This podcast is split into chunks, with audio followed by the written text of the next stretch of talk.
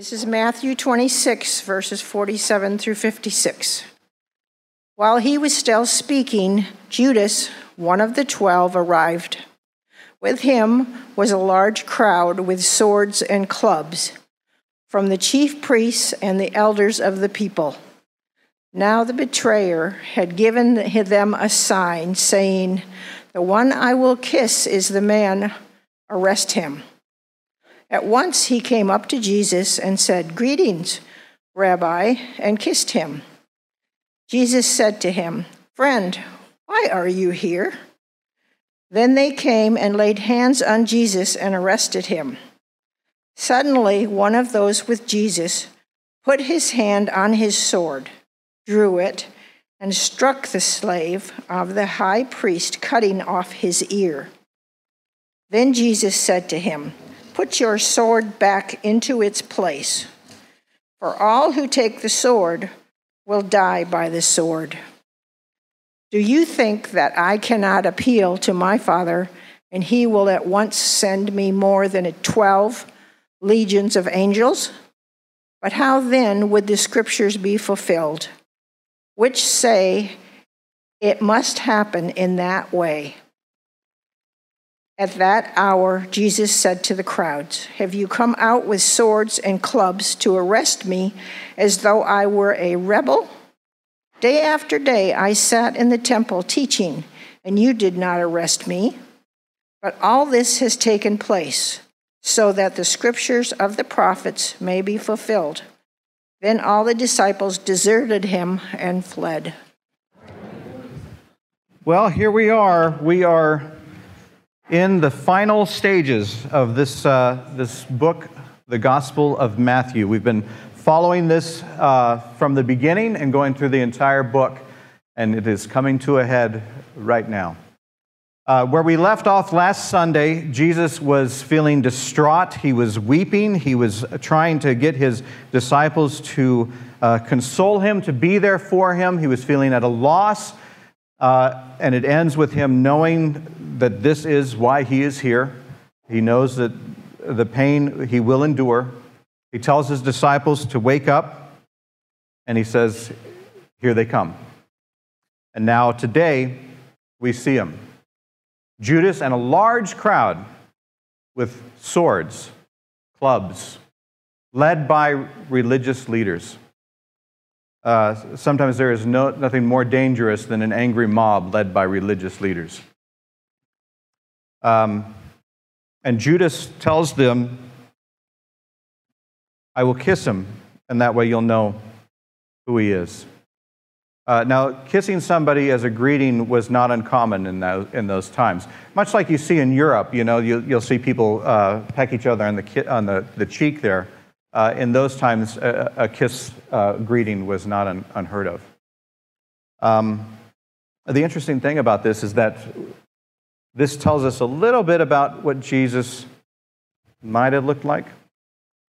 In the movies, we always see the, you know, six foot five, blonde, blue eyes, pale complexion. They'd be able to spot him in a heartbeat. Judas has to kiss him because he's telling the people uh, this is who he is because they can't tell. Because among the other guys, he is a Middle Eastern, he is a Jew, and he looks like a Middle Eastern Jew. Isn't that something? yeah.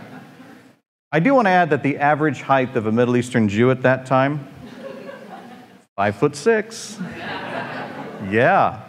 So, behold. Um, all right.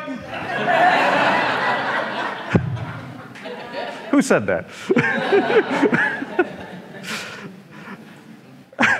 we, at this point, the disciples have just woken up, and what they are seeing is stunning to them.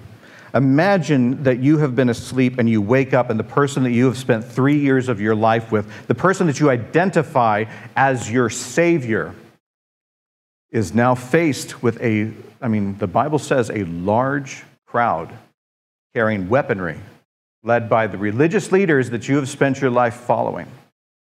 And they have come We don't know if it's to attack Jesus or to arrest him. And you see the person that you have also spent those three years with leading the group. How stunning that would have been. He kisses Jesus on the cheek, and Jesus says something at this time that is a little bit unusual. He says, Friend, why are you here? Other translations, there's different translations to this. Some of them say, Friend, why are you here? Some of them say, uh, uh, Friend, uh, do what you've come here to do. Uh, in the book of, uh, I believe, John, it says, uh, betrayed with a kiss. Now, I like this one. Why are you here? Because it sums up all of them. Jesus is looking at Judas, and what he is saying is, Friend, are you sure you want to do this? Uh, he's not saying, Hey, why are you here? He's saying, No, really, look at why you're here. Why are you doing this? And that's, that fits also with the um, betrayed with a kiss. Judas, you greet me as a friend. Why, why do you want to do this? Are you sure that you want to do this? And even though the translations are different, there is one consistency friend. Jesus sees the very man that has come to betray him, and he still greets him as friend. For that moment, just before we, when we talked last week, Jesus is about uh, consoling and, and hurting and himself. But in this moment, his concern is about the friend that is about to betray him. The disciples are shocked by this. Peter, we know from other gospels, Peter is the one that pulls out the sword. Now, the swords were not too uncommon at those times either. They were about this long, people would carry them. Uh, they would carry them because uh, to protect themselves from wild animals, they would protect themselves, you know, from that. But if you were a traveler, sometimes you would carry the sword. This time, he sees violent acts starting to come. He whips out his sword, and the first thing he does is he swings that sword and he cuts off the ear of a slave. Now, in the TV shows, we always see them, you know, just pick up that ear and it's all nice and cut, you know, it's, it's just wonderful. It's like, you know, it's like Chinese food, you know, it's just a special, you know, uh, ear, you know. This is, I'm sorry, you know, We've talked about a drunken cat. How, where am I going to go from that? But this is supposed to be the sword that Peter actually used. It's, on a muse- it's a display at a museum in Poland. Now, there's some discrepancy about this, just like there is about uh, so many artifacts. Uh, this didn't appear until about 600 BC, uh, or AD. 600 AD. And it was said that it was given to a pope, but history says that at the time that it was given, that pope was dead. And so then they say, well, it must have been a monarch or something like that that was given to, and then it went to Europe for a while, and now it's, you know, it to, and it's there. And it looks like this. Uh, so if you want to go see it, it's there, but I'm not telling you that that's the sword. I can tell you that it's like the sword that Peter might have, because it is from that time period, and it's one that they would use. And so when Peter grabbed that and he swung that, you can bet it wasn't a clean cut it was something gruesome.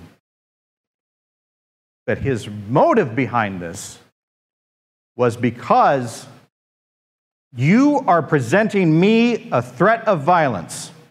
Now, everything that Peter has been taught for his entire life is that if they threaten you with violence, how do you repay it? With violence. Even his religious leaders, even his religious leaders said, Love those that love you, hate those that hate you. That's why Jesus was such a rebel when he said things like, Love your enemy. Threw them off. Peter's still trying to grasp that because his entire life, if you come at me, I come at you. Jesus says, Put that down. He says, Peter, those who live by the sword, die by the sword. What we are witnessing here at this moment in time is the beginning of the sacrifice that Christ did. We, we see this moment as a quick thing and then they, they, they shove them off and everything, but I want us to sit here for a second of how important this message is. We always see the, the blood and body of Christ on, on that cross, and that is a sacrifice for us. But what we are missing in the message that Jesus gives us right here at this moment is this world is violent, this world is full of hatred. I will not partake in this and neither should you. If you are met with violence, winning the battle is not going to take place in a violent way. He's telling Peter, if you live by this sword, if you live by eye for an eye, violence against violence, you will die that way. And that's not what I'm here for. Now imagine being a disciple at that time and you are seeing a huge crowd with sticks and swords ready to use them. And the person that they have come to take says, We will not fight this. We will not throw violence back at them. Put your sword down. That'd be a hard thing to do. That would be a difficult task to put that sword down. Peter at this time puts his sword down and, like the rest of the disciples, sits stunned, has no idea what to do now. The only thing that he's ever been taught is they come at you, you come at them. Hatred against hatred. They grab Jesus. And Peter, along with the rest of them, flee. The only defense that Peter had had been stripped from him. He still doesn't understand what Jesus was saying about put your sword down. So he is, he is distraught, he is confused, and in his. the only way he can react is to run away. I can't do anything about it. We want to so much see a, if this was a, a, movie being made, a producer would say, You can't end it like this. This is where Peter becomes the samurai warrior and starts to just lob the heads off of everybody. And we see all this kind of stuff, and they're laid out, and Jesus is victorious. That's what the disciples were actually hoping for. That's what I believe Judas was even hoping for. That if he started this in motion, this would be the battle, and Jesus would win. But at this time, it's very confusing because Jesus is saying, we're not going to do it that way.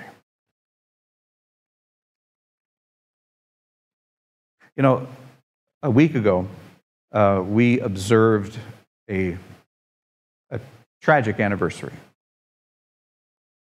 9 11. Uh, this is one of those events where, if you were alive during that time, uh, to this day you remember where you were. I worked at a local uh, news station, television news. I was a, a producer. And as I came into work, the first tower uh, just got hit. And I came, and in the newsroom, everybody was just gathered around. We, we were a CBS affiliate, and we had live feeds. And as soon as the, the first tower hit, they were there in New York with their cameras everywhere and constantly pointing. And just as I came in, the, the second tower got hit. And for the next 24 hours, we were on our feet. Um, running around trying to decipher things, hearing all sorts of reports. Uh, there was a, a, fighter jets that were suddenly in the air. The president was coming to Omaha. It was, it was chaos. And during this time,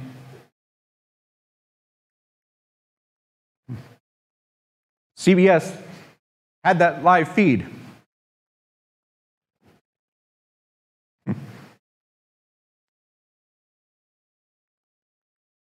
I, I saw things that today they still won't show. Uh, it was shocking.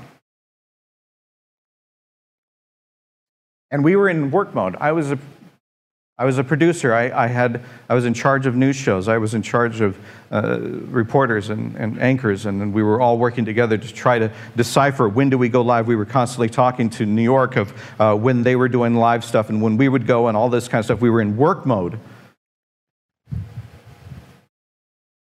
And then we just kept seeing things happening. And as the, the week went on, our work never, never stopped. The, as you know, uh, for at least a month, this was the story. And uh, the story that we started to, real, this, to uncover was that this was an act of terrorism done by a small group of people from the Middle East. And I remember watching that live feed with a coworker, a couple of us, and one of them looked up there and he said, We should just nuke the entire place, turn it into a parking lot. And the other one laughed and said, Yeah, we really should. We had been attacked by a small group of people. We were, we were angry. We were uh, seeing images that we never wanted to see. We were at our wits' end. And what some of us did as a reaction was we drew our sword and we just swung it at whatever we could. And for this person, it was an entire race. Sadly, as the weeks went on, the stories of uh, trying to, to realize who did it, how they did it, all of this kind of stuff uh, played aside stories of people that were Middle Eastern people that were Muslim, people that looked Middle Eastern, being attacked innocently, innocent people being brutally attacked, mosques being uh, vandalized, small businesses run by Middle Eastern people being vandalized.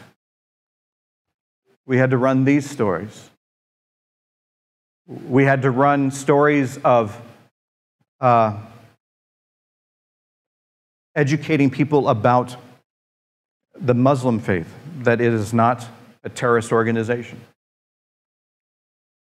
Educating people that uh, because somebody looks Middle Eastern or is Middle Eastern, they are not a terrorist. But people were swinging their swords. A tragedy happened and just like Peter, what we know is that if they come at us with hate, we hate back, right?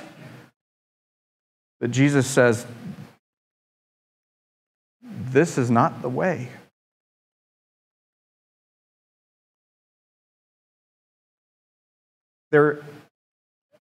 When terrorists attack, their goal is to make you so afraid and so shocked that you will live in fear and turn against each other. They know that they don't have the firepower to eliminate you, but they do want to pollute you.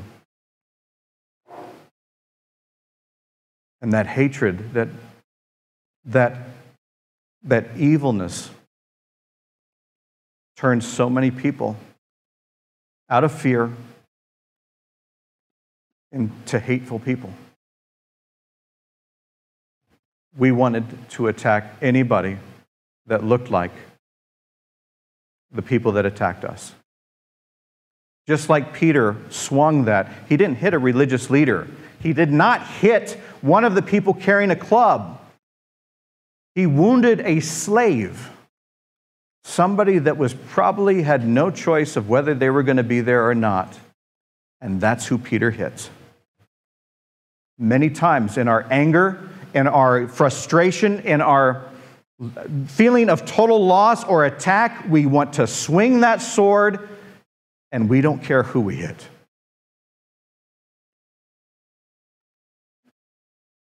And some of those stories,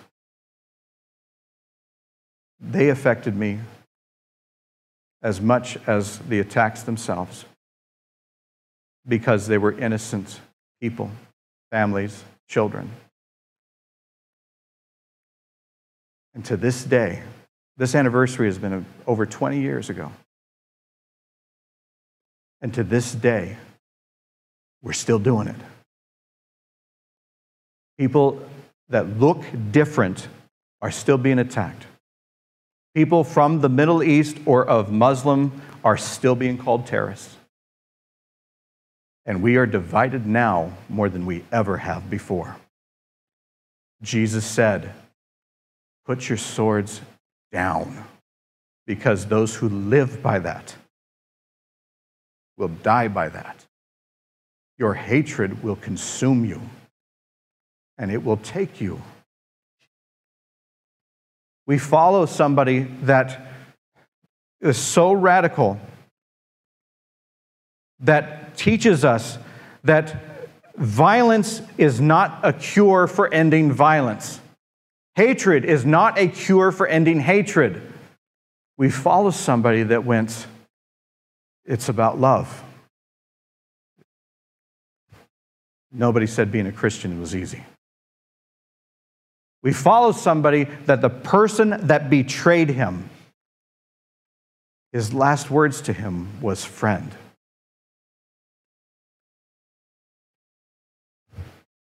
Like I said, it's been over 20 years. I, I haven't, I value myself as a, as a, as a Christian. I'm not there yet where I can call the terrorist that did this my friend. I'm, I'm not there yet.